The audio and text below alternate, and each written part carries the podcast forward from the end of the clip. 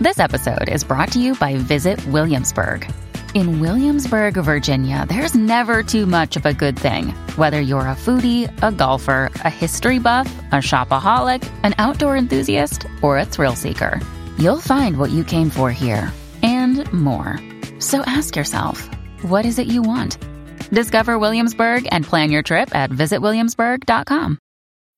When you need mealtime inspiration, it's worth shopping Kroger, where you'll find over 30,000 mouthwatering choices that excite your inner foodie. And no matter what tasty choice you make, you'll enjoy our everyday low prices, plus extra ways to save, like digital coupons worth over $600 each week. You can also save up to $1 off per gallon at the pump with fuel points. More savings and more inspiring flavors make shopping Kroger worth it every time. Kroger, fresh for everyone. Fuel restrictions apply.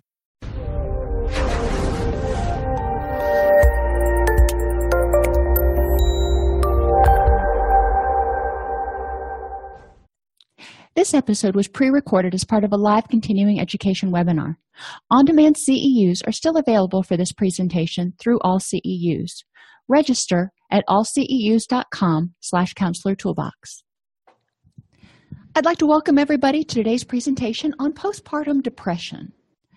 Over the course of the next hour or so, we're going to define postpartum depression and differentiate it from postpartum psychosis. We'll identify some risk factors for postpartum depression, identify screening tools and protocols that can and should be used in order to help early identify or identify early um, postpartum depression. We'll discuss the impact of postpartum depression on the mother, child, and family. Talk about some of the potential causes of postpartum depression. And finally, explore current biopsychosocial interventions for postpartum depression. So, postpartum depression usually occurs in the first four to six weeks after giving birth, and it is unlikely to get better by itself. And my son asked me an interesting question last night when we were talking about this. He's like, Well, if postpartum depression is caused by hormones, then once the hormones stabilize, shouldn't the postpartum depression go away? And my answer was, Well, you would think, but no. Um, 50% of patients experience depression for more than a year after childbirth. So we need to look at what else is going on that's pre- precipitating or maintaining postpartum depression besides just hormone changes. Women who were not receiving clinical treatment, 30% of them um, were still depressed up to three years after giving birth. So, again, you know it can't just be hormones because hormones restabilize after birth. So what's going on here? When we talk about postpartum depression it's kind of a broad term. You know normally we think about the two weeks right after to four weeks right after time period. But it can start as early as 20 weeks gestation out to four weeks of age for the baby. Now, the other thing that I'll point out, and whether you want to call it postpartum depression or hormone induced depression um, or, or whatever you want to call it, many women um, also experience an upsurge of mood symptoms when they quit breastfeeding. So, if the mother's breastfeeding for six months and then when she stops, mood symptoms may resurge. Now, whether that occurs only in women who had some sort of postpartum depression going into it or you know you can have somebody who's doing okay and then when they stop breastfeeding there's an uh, the change in hormones as well as losing that bonding activity with the child precipitating postpartum depression. They're not really sure. But it is important to know and to educate women and to be aware of when we're working with women who have young children that they may have an upsurge in symptoms. The good thing is, a lot of the time, with the symptoms that are, occur when the mother stops breastfeeding, those do tend to remit after the hormones restabilize. So, a couple of weeks and they're feeling better, but there is an up upswing in depressive symptoms and anxiety symptoms for some women. So, back to traditional postpartum depression, the stuff that kicks in, you know, right before birth to four weeks after birth. According to the Centers for Disease Control and Prevention, up to 20% of new mothers experience symptoms of postpartum depression. This is more than just the baby blues. So, one in five That's important to know. One in five. Postpartum blues is a relatively common emotional disturbance with crying, confusion, mood lability, anxiety, and depressed mood. These symptoms appear during the first week postpartum and last for a few hours to a few days and typically resolve on their own. You know, again, just like when you quit breastfeeding, right after you have a baby, there is, you know, this rapid change in hormone levels, which can make people um, much more emotional for a short period of time combined with the fact that you know in the first couple of weeks after birth you're probably not sleeping much because the baby needs to be fed you know pretty often and is waking up a lot. At the other end of the spectrum you know we talked about baby blues. The other end of the spectrum is postpartum psychosis. Postpartum psychosis refers to a severe disorder beginning within four weeks postpartum with delusions, hallucinations, and gross impairment in functioning. Um, now, there are stories um, or whatever you want to say, accounts of women who have older children who have symptoms of postpartum psychosis. So, whether we're going to say that that was postpartum depression that just never remitted because it went on for two, three years and then it got worse, um, that could happen. So we don't want to just assume that if we get through the first four weeks, that there isn't ever going to be a chance of postpartum psychosis or psychosis. You need to be aware of it um, and, and just be cognizant. And whether you want to call it postpartum psychosis or major depressive disorder with psychotic features, you know, you'll work with the DSM 5 and the doctor and everything to define what it is. The point is, it's psychotic behavior. Um, and with this psychotic behavior, there can be danger to the mother, to the infant, and potentially to the partner or the rest of the family. Postpartum depression is kind of right in the middle. It begins in or extends into the postpartum period, and core features include dysphoric mood, fatigue, lack of appetite, sleep disturbances, anxiety, excessive guilt, and suicidal thoughts for at least a month. That's a long time to feel this way, especially when you have a new baby.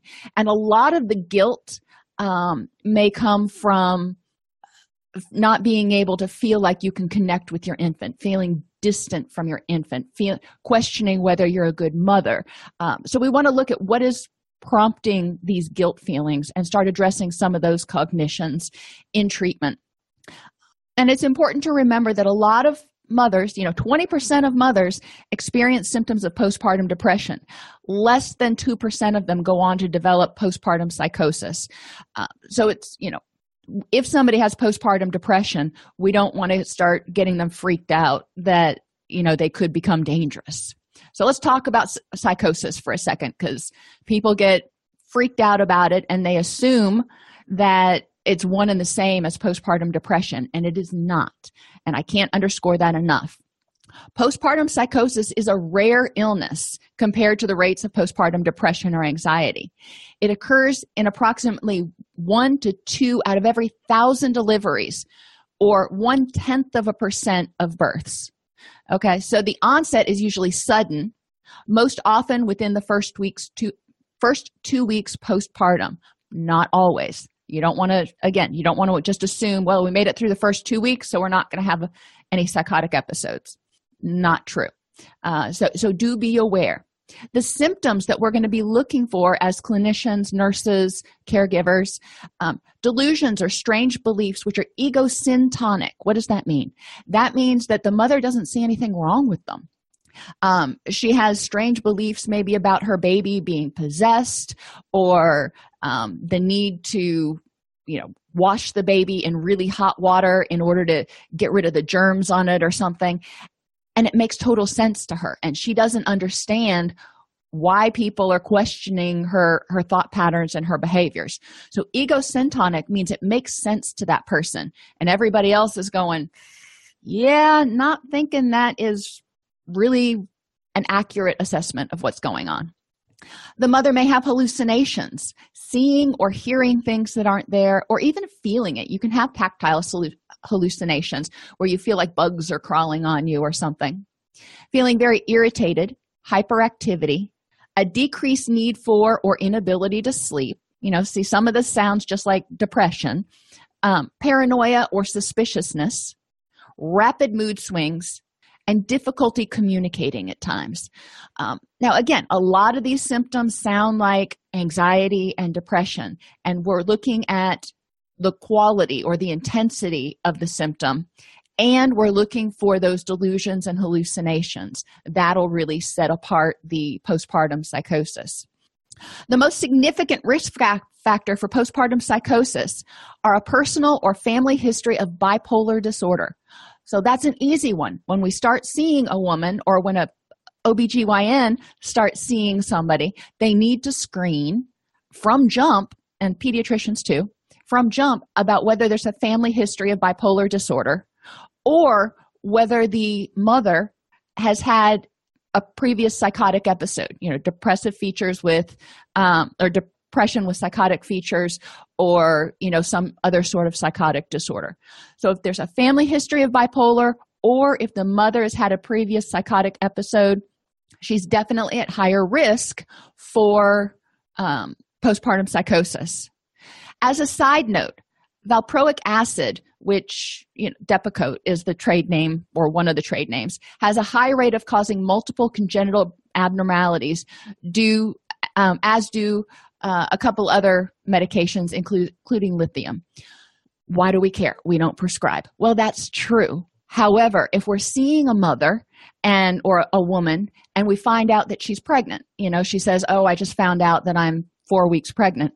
And we know that she's on psychotropic medication and she hasn't started to get prenatal care we need to urge her to go see an OBGYN like ASAP because a lot of the medications can cause problems in the infant. So we need to advocate for the infant with the mother and say, you know what, it's important. I know you don't think that early prenatal care may help if, if that's the case, uh, but we need to really motivate them to go to the doctor. So let's talk about scary thoughts for a second because we've talked about psychosis. And remember, psychotic features, the, the symptoms, the delusions are egosyntonic. The mother thinks they make complete sense. They're not scary at all, it's just logical. A lot of mothers with postpartum depression have scary thoughts.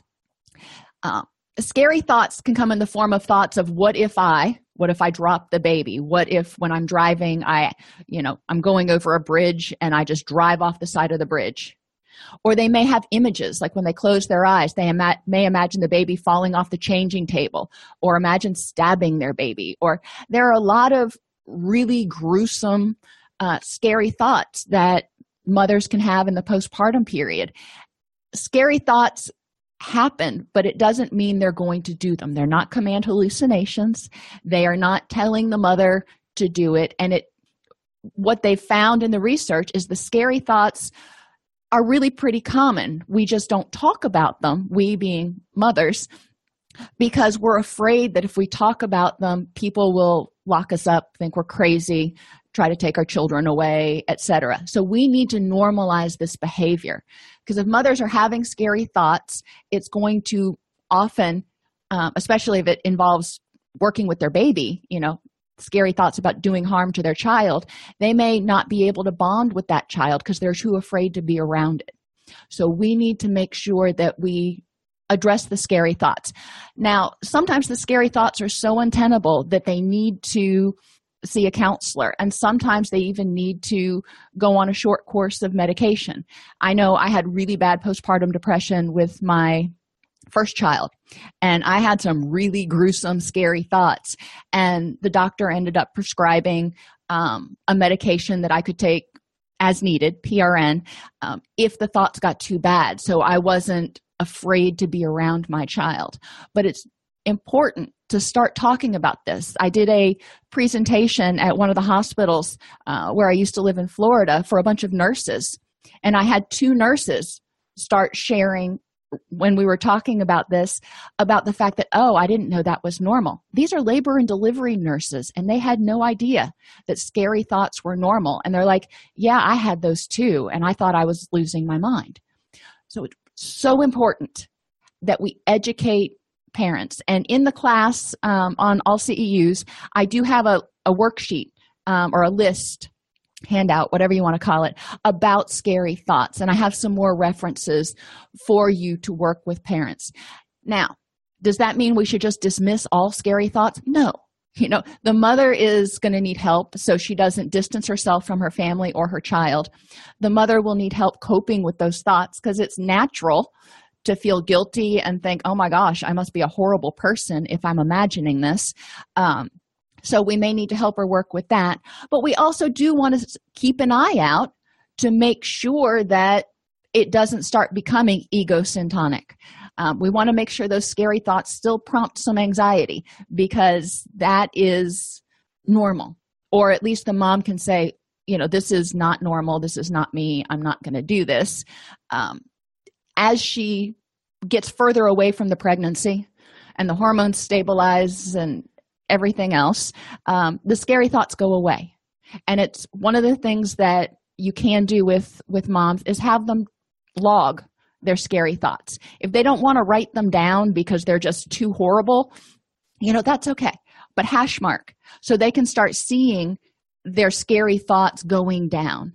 Um, so they're having two a day instead of two an hour. Scary thoughts can be indirect or passive. They may have indirect thoughts like something might happen to the baby if I leave it in its room and and it's sleeping. Um, something the cat might crawl into the bed and get on top of the baby and suffocate it, or um, or the thoughts can imply intention, like I said, of, such as images of stabbing the child. And you you hear that and if you have never had scary thoughts, you might be like, oh my gosh, you know, what would prompt that? They don't know what prompts these scary thoughts. The best hypothesis is that the neurochemicals are going a little bit wonky and the brain has thoughts and feelings and memories that it's trying to, to deal with. They don't know where it comes from and that doesn't make a lot of moms feel happy because uh, they're like well how can my brain even do this we don't know, but we know it's common. Scary thoughts are not, underscore, underscore, underscore, are not an indication of psychosis. They can be part of postpartum obsessive compulsive disorder or postpartum depression. So, again, they're not a sign of psychosis, but we want to, you know, not just assume, well, there's no need to worry about those. There's a whole bunch of reasons we need to address those, including um, attachment guilt issues on the mom and it can you know keep her in a postpartum depressive state you know if she's having those feelings and, and feeling bad about herself as a mother. Scary thoughts will make the woman feel like she's a bad mother. They will make her feel guilty and ashamed. Reminder that it's a good thought good sign if the thoughts are worrisome. And these thoughts are not about who she is or her capability of a mother. So we want to use that challenging questions worksheet that I refer to so often. And when she says, This must mean I'm a bad mother. Okay, so let's look for the facts for and against that statement. What are the facts that you're a bad mother, aside from having these thoughts? You know, give me some evidence that you're a bad mom. Okay, give me some evidence that you're a good mom.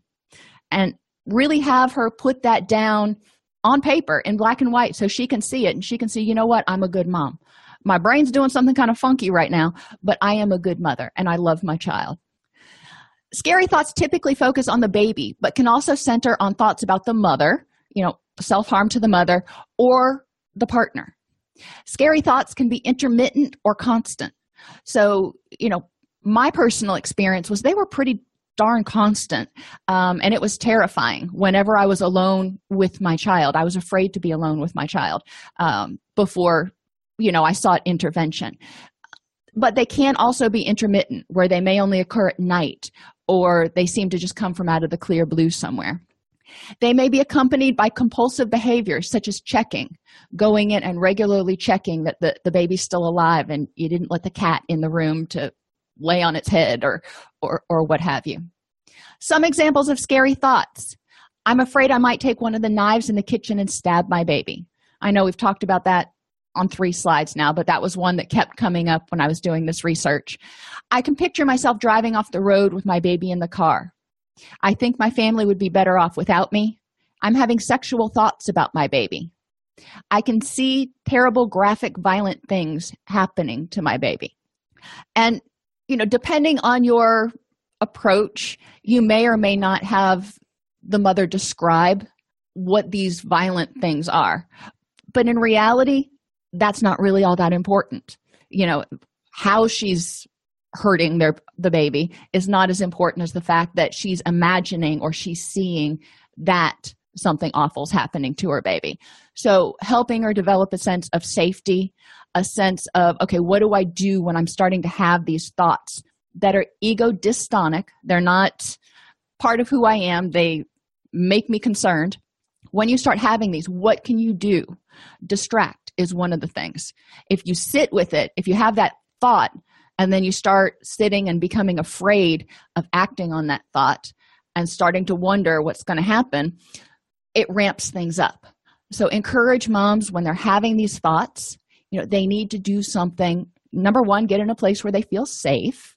Um, number two, and, and sometimes they can't leave. You know, sometimes it's not practical to go to a neighbor's house, but they might be able to call a friend and talk to a friend because while they're talking to the friend, they're distracted a little bit and they kn- know, sort of, um, that they're safer they're not likely to do something graphic or violent while they're on the phone with their friend. So encourage them to make a list of things they can do when they start having these thoughts that can help them distract, feel safe, and get past it.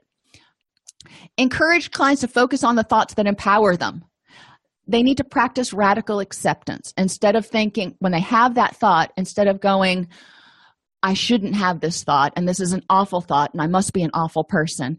Just, I'm having this thought. It's not part of who I am. I'm having the thought that I'm going to hurt my baby. I'm going to have, I'm having the thought that something awful is going to happen to my baby. It's a thought. It will come and it will go. Um, so accepting you had the thought, okay, well, let it go. You know, don't judge it, don't label it, don't should it just let it go. And that is hard. I'm not saying it's easy, but letting it go. And part of letting it go, or one way to help mothers let it go, is to help them understand that it's common. It doesn't happen, or it, it, we don't know exactly why it happens, but it happens for a lot of women, and it doesn't mean that they're a bad mother. So they're having this weird thought, let it go. Just like, you know, before they were pregnant, or before they had a baby they probably had nightmares about different things you know even when they were kids did they enact their nightmares you know no they didn't so this is just their brain playing tricks on them encourage them to practice mindfulness exercises. This can help them get out of that emotional mind. And it can be as simple as um, looking out the window and identifying 10 things they see or turning you know finding something in the house and looking at it and I, identifying as many characteristics of it as they can. They can do um, four three two one. Four things they see three things they hear two things they smell and one thing they can feel. Uh, whatever mindfulness exercise works for them they can even get a cup of coffee or something they like to drink and focus on mindfully drinking that. What does it taste like? What's the temperature like? What does it feel like when they swallow and it goes down their esophagus? Anything to get their focus on something besides that scary thought and encourage them to remind themselves that they're not always going to feel this way. It does go away. If there are other mothers that you've worked with who've had scary thoughts that are willing to be support people you know that's always helpful. Obviously that's you know a hipaa thing. You know they have to be willing to volunteer to reach out to other mothers. But if you can get those releases signed um, it can be really helpful to for a mother who's experiencing it to talk to one who's been through it and everything came out okay Encourage the woman to tell someone she trusts how she's feeling and let them reassure her that she's going to be okay when she gets the treatment she needs and that she's loved and safe.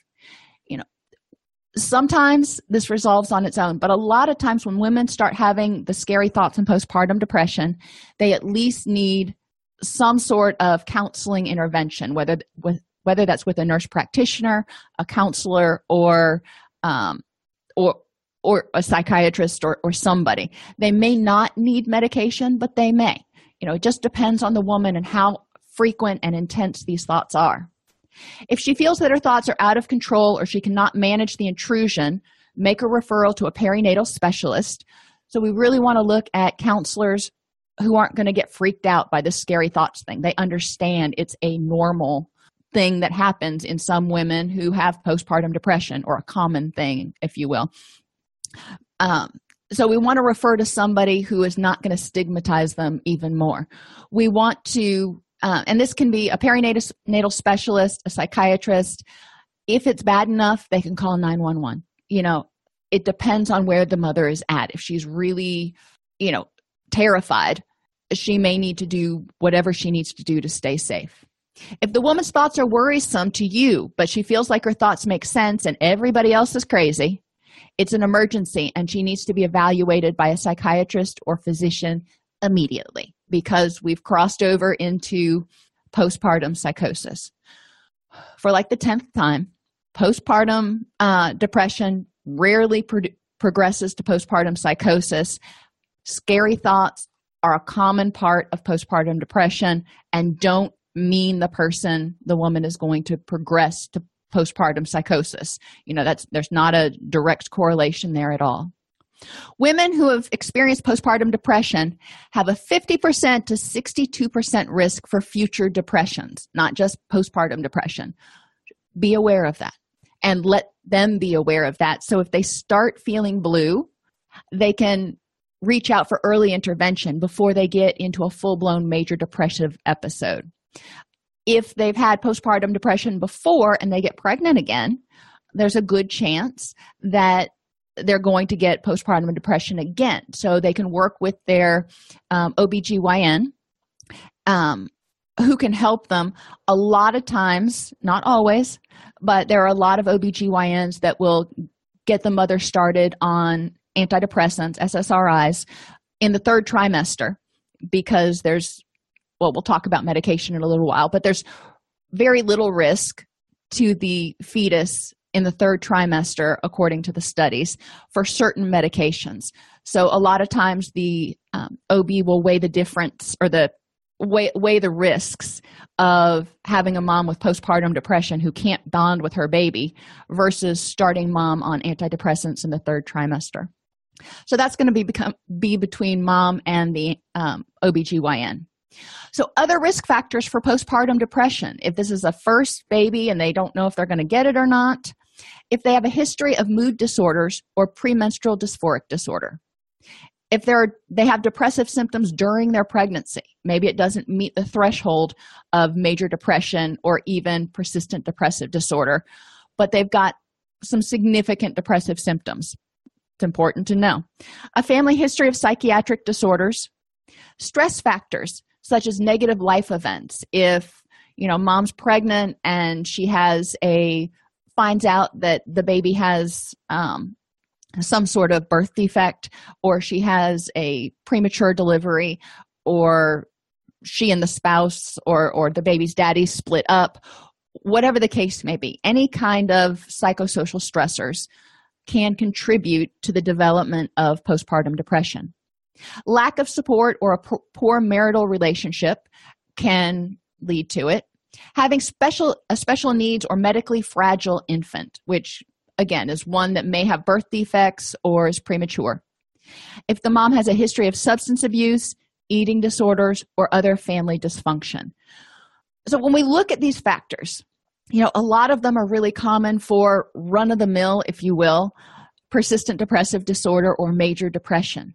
But you add on top of that new hormones a new baby not sleeping all the vulnerabilities that come with that. Although they're well worth it because little kids are awesome um, you can see where mom could be at greater risk. So it's important that mom is able to minimize as much stress as possible and avoid as many light, negative life events as possible. Um, that she has good support whether she's a single mom or she's married or whatever the case may be. It doesn't matter who the support is she just needs support. Um, paying attention to any depressive symptoms during pregnancy and educating mom about vulnerabilities, why nutrition is important, why sleep is important, and helping her develop a plan so she knows how she's going to get enough sleep and eat a decent diet after baby is born. You know those first few weeks sometimes you're really lucky to get a shower. So you're thinking how in the world am i going to make a meal that's you know three meals a day that are well balanced well let's figure out how to do that. How can you get support to help you do that? How can you make that happen? Um, and how can you get enough sleep? So important other factors that are prominent. Now postpartum depression and this may surprise you isn't just a mom thing. Postpartum depression can also impact partners. So changing roles and responsibilities you know going from being a husband to being a father as well as a husband and having to be responsible for this new life in the world can be really intense for a lot of dads they may feel excluded when attention is on the new baby. They may miss the sexual relationship and feel overwhelmed at the financial and care obligations. Not to say that mom doesn't have all of these but these factors um, are really prominent and, and things that we want to look for risk factors for depression in the partner during the postpartum period um, other children may also feel abandoned jealous and resentful of the new baby which can add additional stress or guilt to parents.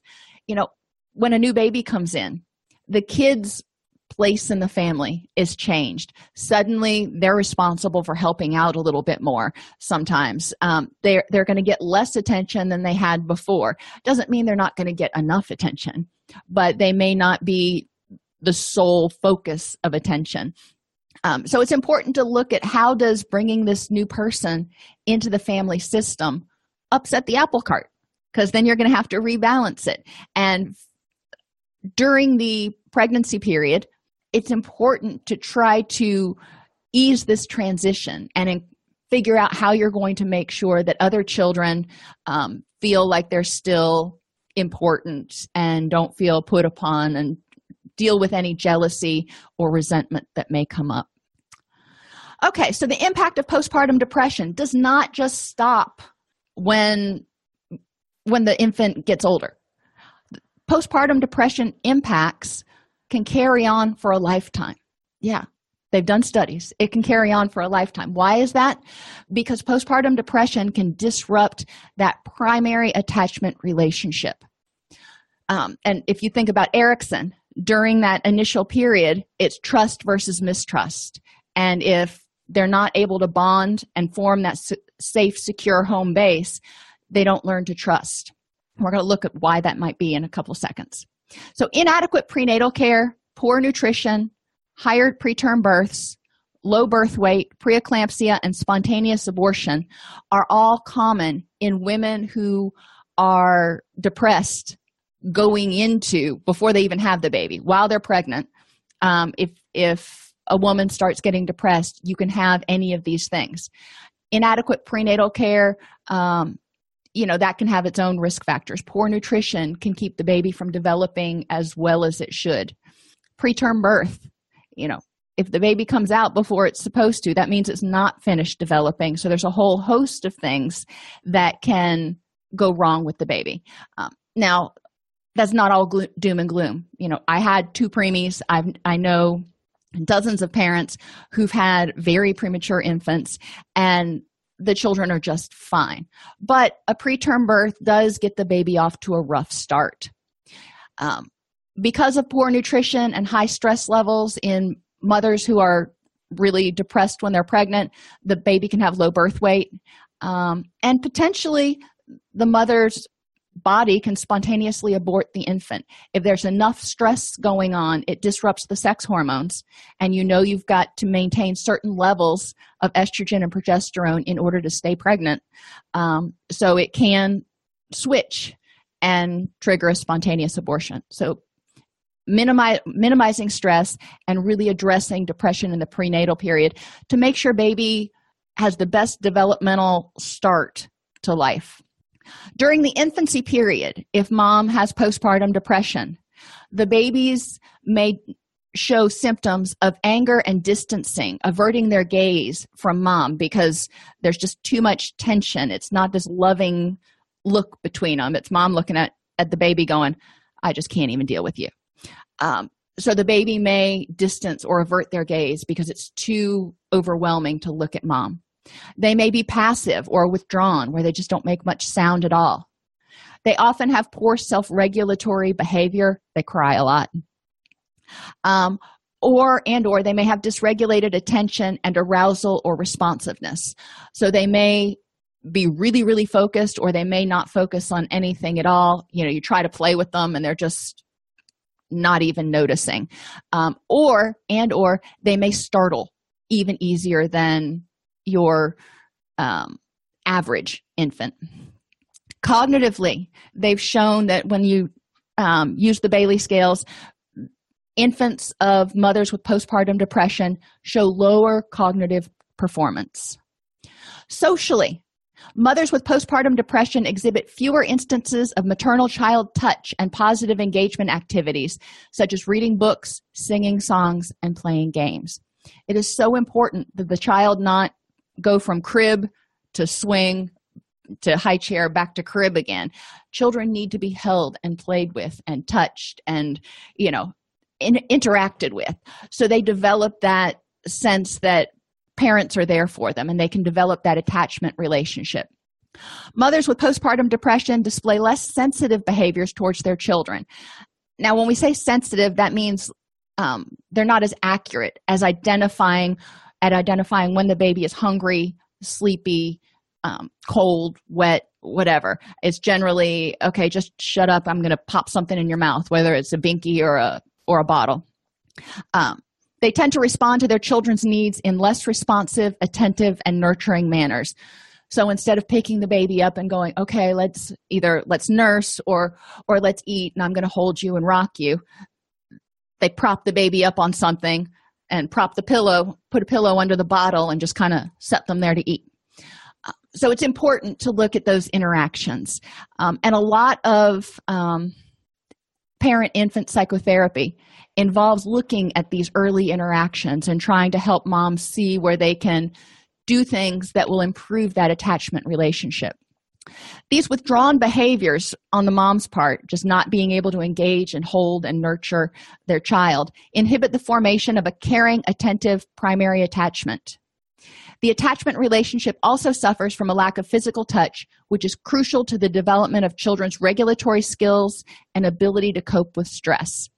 Um, one of the things we notice in parents with postpartum or mothers with postpartum depression, but I guess I can say parents because it's true. Um, when the parent that's holding the infant is stressed out, the stress is palpable to the infant, so they the infant will get stressed out. My son had reflux, and you know, kind of played out. I knew this, but you know, he just kind of demonstrated it for me when he was younger we would have to walk him and rock him and you know do it whatever we could because when he would lay down he would regurgitate and it would hurt and he would scream and it was awful um, but then sometimes he would just cry because he had a bellyache and a lot. Um, so i would hold him and i would rock him but when i would start feeling myself getting stressed out i would hand him off to his dad and his dad would walk him. And we noticed that if we were continued to hold him when we were stressed out you know not only did he get more stressed out but you could look at the nonverbal behaviors and see the stress you know emanating from whichever parent it was because the rocking became a little bit more aggressive for example or um or became non-existent or you the person would tense up. There are a lot of different nonverbals you can see that communicate a distancing, even if you're still holding the infant. So it's important that children have positive physical touch and that touch helps them learn how to regulate. So when they're touched, when they're picked up by mom, they know that it's safe and it's secure and it's calming, not, oh my gosh, this is going to be even scarier. As a toddler, if mom had uh, postpartum depression you can see uh, passive noncompliance and this is more true you know it can be true if mom had really bad postpartum depression but it's better now um, because that primary attachment relationship never developed. So you're going to continue to have problems. Um, but it's also even more true um, if you've got a mother who had unaddressed postpartum depression who is still having depressive symptoms into tot- into the child's toddlerhood. Uh, behaviorally the child may be passively non-compliant. You know mom says do this. The child looks at her like yeah whatever make me. Um, but mom when mom's depressed um, or parents are depressed if we're talking about both parents potentially having postpartum depressive type issues they may not correct the child. So the child do, does whatever they want despite what mom or dad tells them to do. The toddler may have less mature expression of autonomy. They may internalize problems and be very stoic or they may externalize problems and be the child that bites and hits and kicks when they get upset because they can't self-regulate. Um, they may also have lower interaction with peers because when they interact with peers it ends up being something unpleasant. Cognitively they often show less creative play and problem solving and continue to show less lower cognitive performance the school age child. Now we're talking elementary school now. We have impaired adaptive functioning because the child still hasn't learned that whole home base thing. Think of erikson's levels trust versus mistrust um, autonomy versus shame and doubt. You know we're starting to move in to these other places but the ch- child has not developed a strong sense of autonomy because they didn't, have a safe home base. They didn't have that nurturing relationship. They never learned to trust themselves. And they also didn't learn how to self-regulate. So now that they're going to school and interacting with other children and having to adapt to different situations um, that adaptive functioning impairment becomes much more obvious. They may continue to either internalize or externalize problems they may have affective disorders. They may start at, even at this young age having depression or anxiety or conduct disorders. Academically you may start to see attention deficit hyperactivity symptoms and lower iq scores. So why did i go through that? Mainly to help you see that there is a long process or, or, or list of problems that goes well after infancy if moms have unaddressed postpartum depression that early attachment relationship that helps the, the child learn to feel safe identify internal cues and self-regulate are so important for the rest of their life. So what do we do? All women should be screened even if it's not a first pregnancy okay? So people can have one two three kids and not have a problem but on child number four all of a sudden they develop postpartum depression after that child. So we don't want to assume that if they've had a pregnancy before they're not without postpartum depression that they're not going to have a problem now. Screen it takes like two minutes and it could really help the child for the rest of their life. New fathers should be screened as well. And i keep talking about moms and but it's really parents that we want to look at for postpartum depression the edinburgh postnatal depression scale is one that is really easy to use. And let me pull it up really really quick right here. Oops. Okay. So it has 10 questions to it. That's all there is to the edinburgh um, edinburgh scale. 10 questions and they're basically likert answers as much as i always could not as not quite definitely and not at all so it doesn't take long to administer but it can it shows a great amount of validity and reliability in terms of identifying postpartum depression maternal mood in the immediate postpartum period or up to two weeks postpartum is a significant predictor of postpartum depression now it can get a little bit wonky if mom had a premature infant or if the baby was in the NICU. Um, because when the child is in the NICU, the, the parents may be getting more sleep, and then stress rapidly increases when the baby comes home.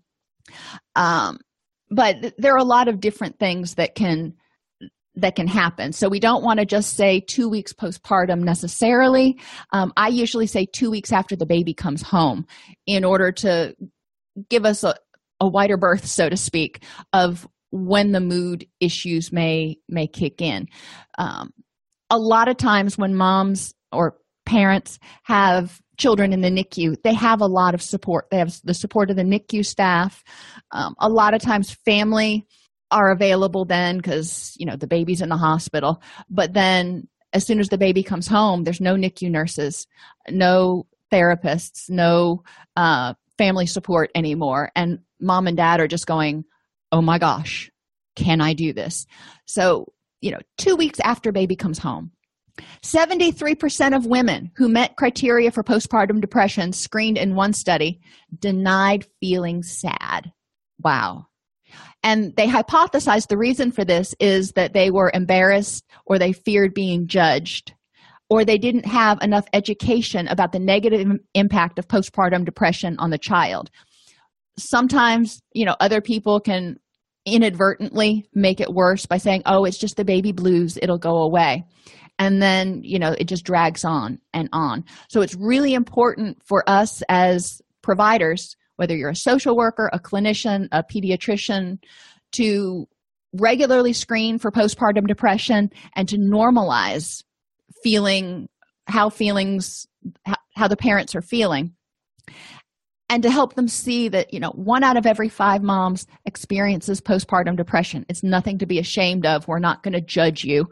We're not going to try to take away your baby. Causes of postpartum depression they hypothesize. Um, hormone changes after birth and when stopping nursing. Um, you have those hormone fluctuations. Lack of sleep.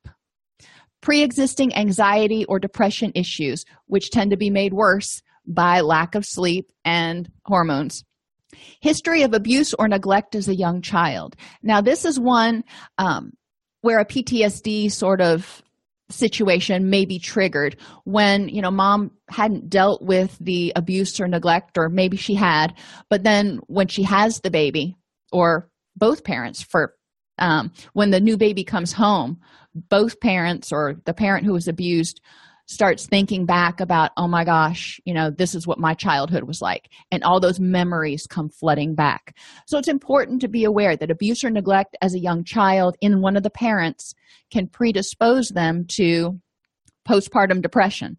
Either parent you know you you want to look at that. What does that child remind them of? What does that child represent to them Maternal chronic illness, including lupus, fibromyalgia, diabetes, Lyme disease, chronic fatigue syndrome, um, polycystic ovarian syndrome, um, all of these can contribute to the development of postpartum depression. They're not sure how, but we're looking, since we don't know what causes it, what they do is called correlational studies. And they say, well, it appears that it's more likely that a mom who has one of these things is more likely to develop postpartum depression. Uh, we can't say that it causes it um, for certain, but these are strong correlations. Poor control of diabetes can also cause symptoms that look like depression in that postpartum period and during pregnancy. Sometimes it's hard to control diabetes. So these symptoms can look like depression. So we need to make sure that um, we're screening mom for for diabetes issues as well as thyroid issues um, if she's having depressive symptoms in order to make sure we're attending to the whole biopsychosocial situation. Um, if she's developing hypothyroid then she may need to go on medication. Um, if she's developing adult diabetes then she may need to start controlling for that. And just those things may help her mood in, improve other things that can trigger cause or are strongly correlated to postpartum depression. Miscarriage and stillbirth. You know that that's a tough one. Um, and it doesn't matter whether the miscarriage was at 12 weeks or was it 32 weeks. It can be really devastating to the mother to lose a child. Um, now if she has to go through the whole labor and delivery process or if she was far enough along that she was showing and everybody knew about it, then it can be really impactful for a whole variety of other reasons. but I don't want to minimize the impact of losing a baby in the first trimester. Prematurity is traumatic. No matter who you are, um, if a baby comes early and you know that it's at risk for health problems and it's very, very fragile, it can be traumatic for the whole family. Birth defects can cause trauma or grief. Having a C section, you know, some moms imagine their birth process going a certain way, and then when it doesn't go that way, they feel like they failed in some way. And lactation difficulties. Again, this is one that we're supposed to be able to easily do, supposed to be natural. And if your baby can't or won't nurse for some reason, or if you can't nurse for some reason, um, the woman may feel like less of less of a woman or a or a bad mother. So it's important to if she wants to try to breastfeed, it's important to hook her up with a lactation consultant. They have a bunch of tricks. But sometimes, especially in preemies and children with any sort of um, oral malformations, may not be able to may not be able to nurse. So it's important for moms to understand that. And lack of social support or intrusive social support. So we can understand the lack. You know, if mom's there trying to do everything all by herself and, you know, like I said, feels like she's lucky to even get a shower a couple times a week, then you can start seeing circadian rhythms getting out of whack and mom feeling excessively stressed and becoming much more at risk for postpartum depression intrusive social support is when you know well-meaning family members come and start telling mom how to raise baby or criticizing or correcting or whatever they're doing um, regarding how parents are parenting the baby. So prevention and early er, intervention. For clients who are at risk work with the woman and family during the pregnancy to optimize mental health for all. We want to prevent postpartum depression in in the partner as well as in mom. And you know we want to make sure that the kids are adjusting and they're not resentful and angry and acting out.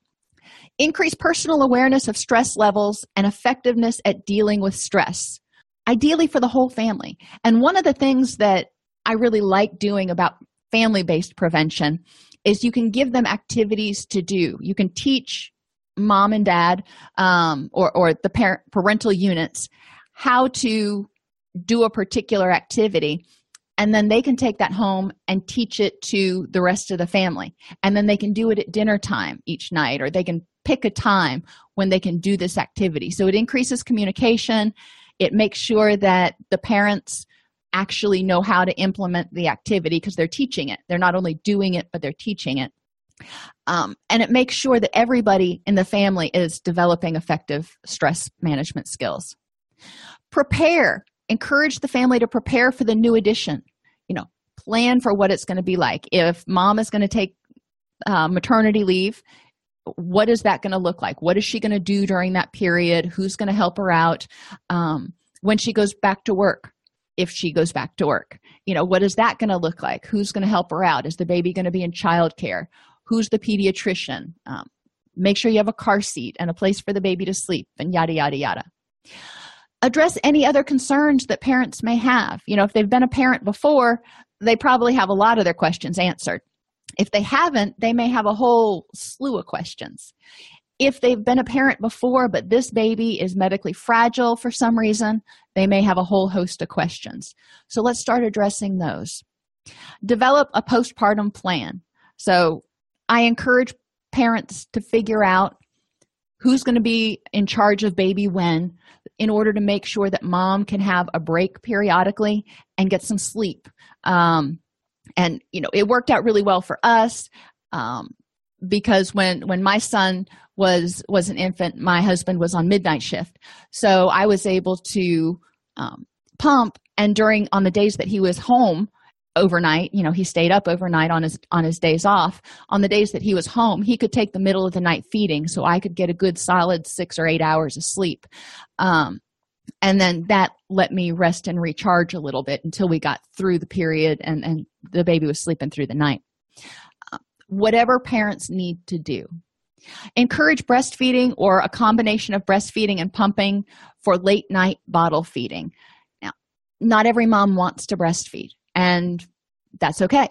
Uh, breastfeeding does help with bonding and attachment, but if mom doesn't want to do that for some reason, um, encouraging her to at least hold the baby when she's feeding um, is going to be important to um, that touch factor and establishing the attachment relationship.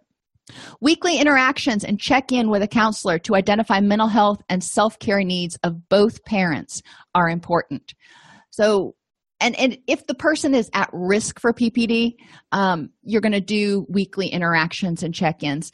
Unfortunately, the way our system's set up, that's not going to happen for every single parent. If you can encourage them to do personal check ins at least once a week to identify what's going on with them, that is really helpful. And then if they feel like they're getting depressed they can do something about it. It doesn't go on for weeks and weeks and weeks. Um, but it is you know some places do have the ability to have a counselor that's based at the hospital or whatever check in with mom once a week just to say how are things going? Another acronym that you might think about is nests s nutrition is important. We need to help the body recover. I mean that was a pretty traumatic experience to expel a baby. Um, mom's body needs to recover. She's also um, potentially making breast milk which means she has uh, additional nutritional requirements. Exercise is important. Get the serotonin out there release endorphins help get some of the pain and aches gone help set that circadian rhythm good sleep is vital. Having time for yourself and we love our little munchkins but it's nice and i remember periods when when my children were little just thinking to, to, myself i would love to be able to just go to the bathroom by myself. That would be so awesome. Um, time for self is really important and time with adults that speak in full sentences is really important. Again, you may love your children. I hope you do. But it's really important to encourage parents to engage with other people their own age um, regularly so they don't feel like they're getting lost. And get support. The final S stands for support. You need emotional support. You need parenting support. We don't, there's no manual you know, I remember one time my son was crawling and he was crawling after our dog. And I probably shouldn't share this, but I do. Um, and our dog was upset about having a new baby in the house. And obviously, he was crawling. So, this is, he should have gotten used to it, but he hadn't. And he was particularly upset that day. So, the dog was following me and pooping as he followed me. And the baby was following the dog and eating the poop and i turned around and i saw him do this and i like lost my stuffing. I was like oh my gosh. So i called one of my friends who's a nurse and i'm like is he going to die? What do i need to do? Do i need to call po- poison control? And she just kind of laughed. She's like call the pediatrician if you're that worried about it but he'll probably be fine. Um and uh so i mean it was parenting support. I'm like what do i do with that? You can't google what to do when your child eats dog crap. It's just not there so there are times you need another parent. There are times you need another parent to say okay your baby has colic. Have you tried this? Respite care respite support that means time away is really important. So you know you love your kid and you want to spend time with them but it's also important to have time where you can you know just be with yourself for a second and get regrounded. Adult interaction and peer support are also important other interventions for postpartum depression. Pharmacotherapy you know, antidepressants um, are, are the first line and there are some that are better than others or electroconvulsive therapy can be helpful. Um, and electroconvulsive therapy is usually used for reserved for moms who either don't want to take medication or who are not tolerant of the medication for some reason. Psychoeducation about the causes and impact of postpartum depression the importance of self-care treatment options techniques to address scary or unhelpful thoughts, radical acceptance, and mindfulness. A lot of the psychoeducation can be done via video and the mom can log into your website and watch those videos you know at two o'clock in the morning while she's breastfeeding or something um, because a lot of times she's not going to feel like she's got the energy to go out and you know get dressed and go to an appointment and yada yada yada so if you want to increase compliance making these this information really available is important. And then you know if you feel like you need to process the information with her you can either do a phone or a video chat or a home visit or whatever or maybe time it if you work out of a pediatrician's office time it where she comes and sees you the counselor right after she sees the pediatrician cognitive behavioral therapy has been shown to be very effective for postpartum depression for both parents. And bright light therapy can help reset those circadian rhythms. Because again you know during that first couple of months before baby's sleeping through the night your circadian rhythms get all out of whack. You're not getting that solid eight hours of sleep. So bright light therapy has been shown to be very effective at helping to improve uh, low mood. Parent infant psychotherapy works directly with the parent and infant for about 16 weeks to observe the parent child interaction. And this can either be direct observation, that gets really expensive, or through video. So the parents record, you know, they have cameras set up in their house and it gets recorded, and then the therapist can review those. Uh, review those tapes and initially you review a lot you know most of the tapes um, and then also ask the parent you know where are some periods you know can you tell me some times that you want to look at where you felt like you weren't as effective as you wanted to be or you were having problems getting the baby to calm down or whatever the case is. Um, and then you can go look at those specific areas. But once you've watched enough hours then you start to get a general feel for the um, rhythm of the particular family and you can start sort of fast forwarding so you're seeing what's going on but you're fast forwarding until there are you know particular places that you want to stop and watch from beginning to end. Like maybe when mom or dad goes to try to put the baby down for sleep if they're having difficulty getting the baby to sleep in its own bed or or whatever. But because you have this video it helps to identify concerns and worries on you know that the parents are going through and we can figure out okay you're having this concern that your child is not willing to sleep in the crib. Okay so let's look at what's going on two hours before that up to and through trying to put the baby down. What's going on? Um, it identifies patterns of relating and behaving. So you know in that early period when you're watching you can see how mom interacts with or whoever's staying home with the baby um, interacts with the baby throughout the day. Is the baby always in a swing watching television is the baby regularly down on the floor and getting played with by somebody? What's happening? How much touch is going on? How much positive interaction is going on versus how much just independent, you know, go over there and, you know, if you cry, I'll come to you interaction is going on. It helps us support the parent to develop different ways to relate to their infant if they're having difficulty bonding it identifies influences from the past that are impeding the parent infant relationship. So you can look at it and and you can kind of say you know what does this remind you of? Or you know why does this cause you stress? Or when you respond to the child in this particular way where did you learn that from? And what are you hoping the outcome will be? Emphasis is placed on the parent's internal working models or representations of the infant in context of their own caregiving history and attachment experiences because we learn how to parent by the way we were parented. So if they had ineffective parents growing up, they're probably not going to have a wealth of effective parenting tools at their disposal. So they're likely going to react in many ways similar to the ways their parent reacted to them.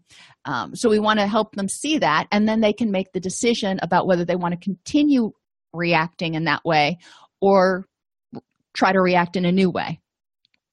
The aims of parent infant psychotherapy are to learn to identify and meet the immediate presenting problems in the baby.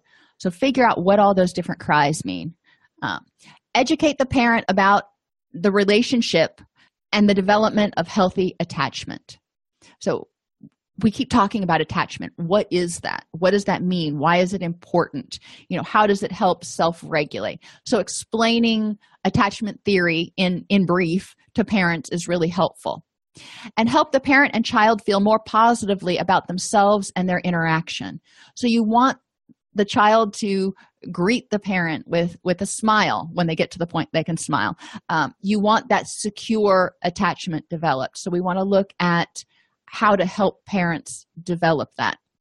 The effects of parent infant psychotherapy um, in the research have been increased self-esteem in both the parent and the child improved parent child interactions that are enduring um, reduced parental stress and reduced parent infant conflict. So re- there's a reduction in the frequency with which parents get frustrated with baby because baby's crying all the time or baby won't stop touching things they're not supposed to or, or whatever it is. So we'll touch briefly on infanticide because it comes up when we talk about postpartum psychosis. Many women who commit infanticide have no diagnosable mental illness that precludes them from being aware of the wrongfulness of their actions. The exception is postpartum psychosis. So many women who commit infanticide aren't in a postpartum psychosis psychotic episode. They are perfectly aware of right and wrong and they choose to do it anyway for whatever reason. Um, so things that we need to do to screen for risk of infanticide. Have you felt irritated by your baby? Well we all occasionally do. You know it's, it's just one of those things. If the baby goes through a particular particularly rough week where they're waking up every two hours or something because they're going through a growth spurt. You can wake up and get a little irritated and be like oh why won't that child just sleep? That's normal irritation. What we're talking about is particular irritation where you start thinking i regret ever having this baby. Does the baby feel like it isn't yours at times? You know that indicates a lack of attachment. Have you wanted to shake or slap your baby? Have you ever harmed your baby do you think the baby or you would be better off if the baby was dead? Do you have thoughts of harming your baby? If the answer is yes to any of these we want to proceed with a standard suicidal homicidal assessment um, looking at the plan frequency and thoughts of hurting the infant if that comes out. And what has prevented them from slapping the baby or hurting the baby until now and start making a plan. But it also indicates the need for an immediate referral to uh, a medical professional. Medications. The exposure of infants to relatively low doses of antidepressants through breast milk must be juxtaposed with that of untreated maternal postpartum depression which has well established negative consequences. The benefits of breastfeeding for mater- for the mother and the infant's health is well documented. So if mom is willing to breastfeed um, a lot like i said earlier a lot of times obgyns will be okay putting mom on certain antidepressants because the research has shown that there's a really low likelihood of any problems. Sertraline which is zoloft or paroxetine which is paxil are um, and nortriptyline and imipramine among the tricyclic antidepressants are the most evidence-based medications for use during breastfeeding because of similar findings of undetectable infant serum levels and no reports of short-term adverse events. So those medications have been well studied. I mean they're your older generation medications. So you know they've been around for a while. There's been plenty of opportunity for bad things to happen and they haven't. So those medications are generally thought of by most practitioners as safe for mothers who are breastfeeding. Infants exposed to fluoxetine, um, which is Prozac, had higher met- medication levels, especially if exposed prenatally. So, you know, some OBs will not prescribe that particular medication. Citalopram may also lead to ele- elevated levels in some infants, but more data is needed. Now, citalopram is one of our newer antidepressants. So, the take home from all this is there are some older generation medications that have been shown to be very, very safe um, for use in mothers who are um, breastfeeding. And the risk to the infant having mom on an antidepressant while she's breastfeeding appears to be much, much less than the risks to the infant if mom doesn't have the medication and ends up developing postpartum depression. The final thing I want to touch on, and there's going to be a whole nother class on this in the near future, but opiates in pregnancy.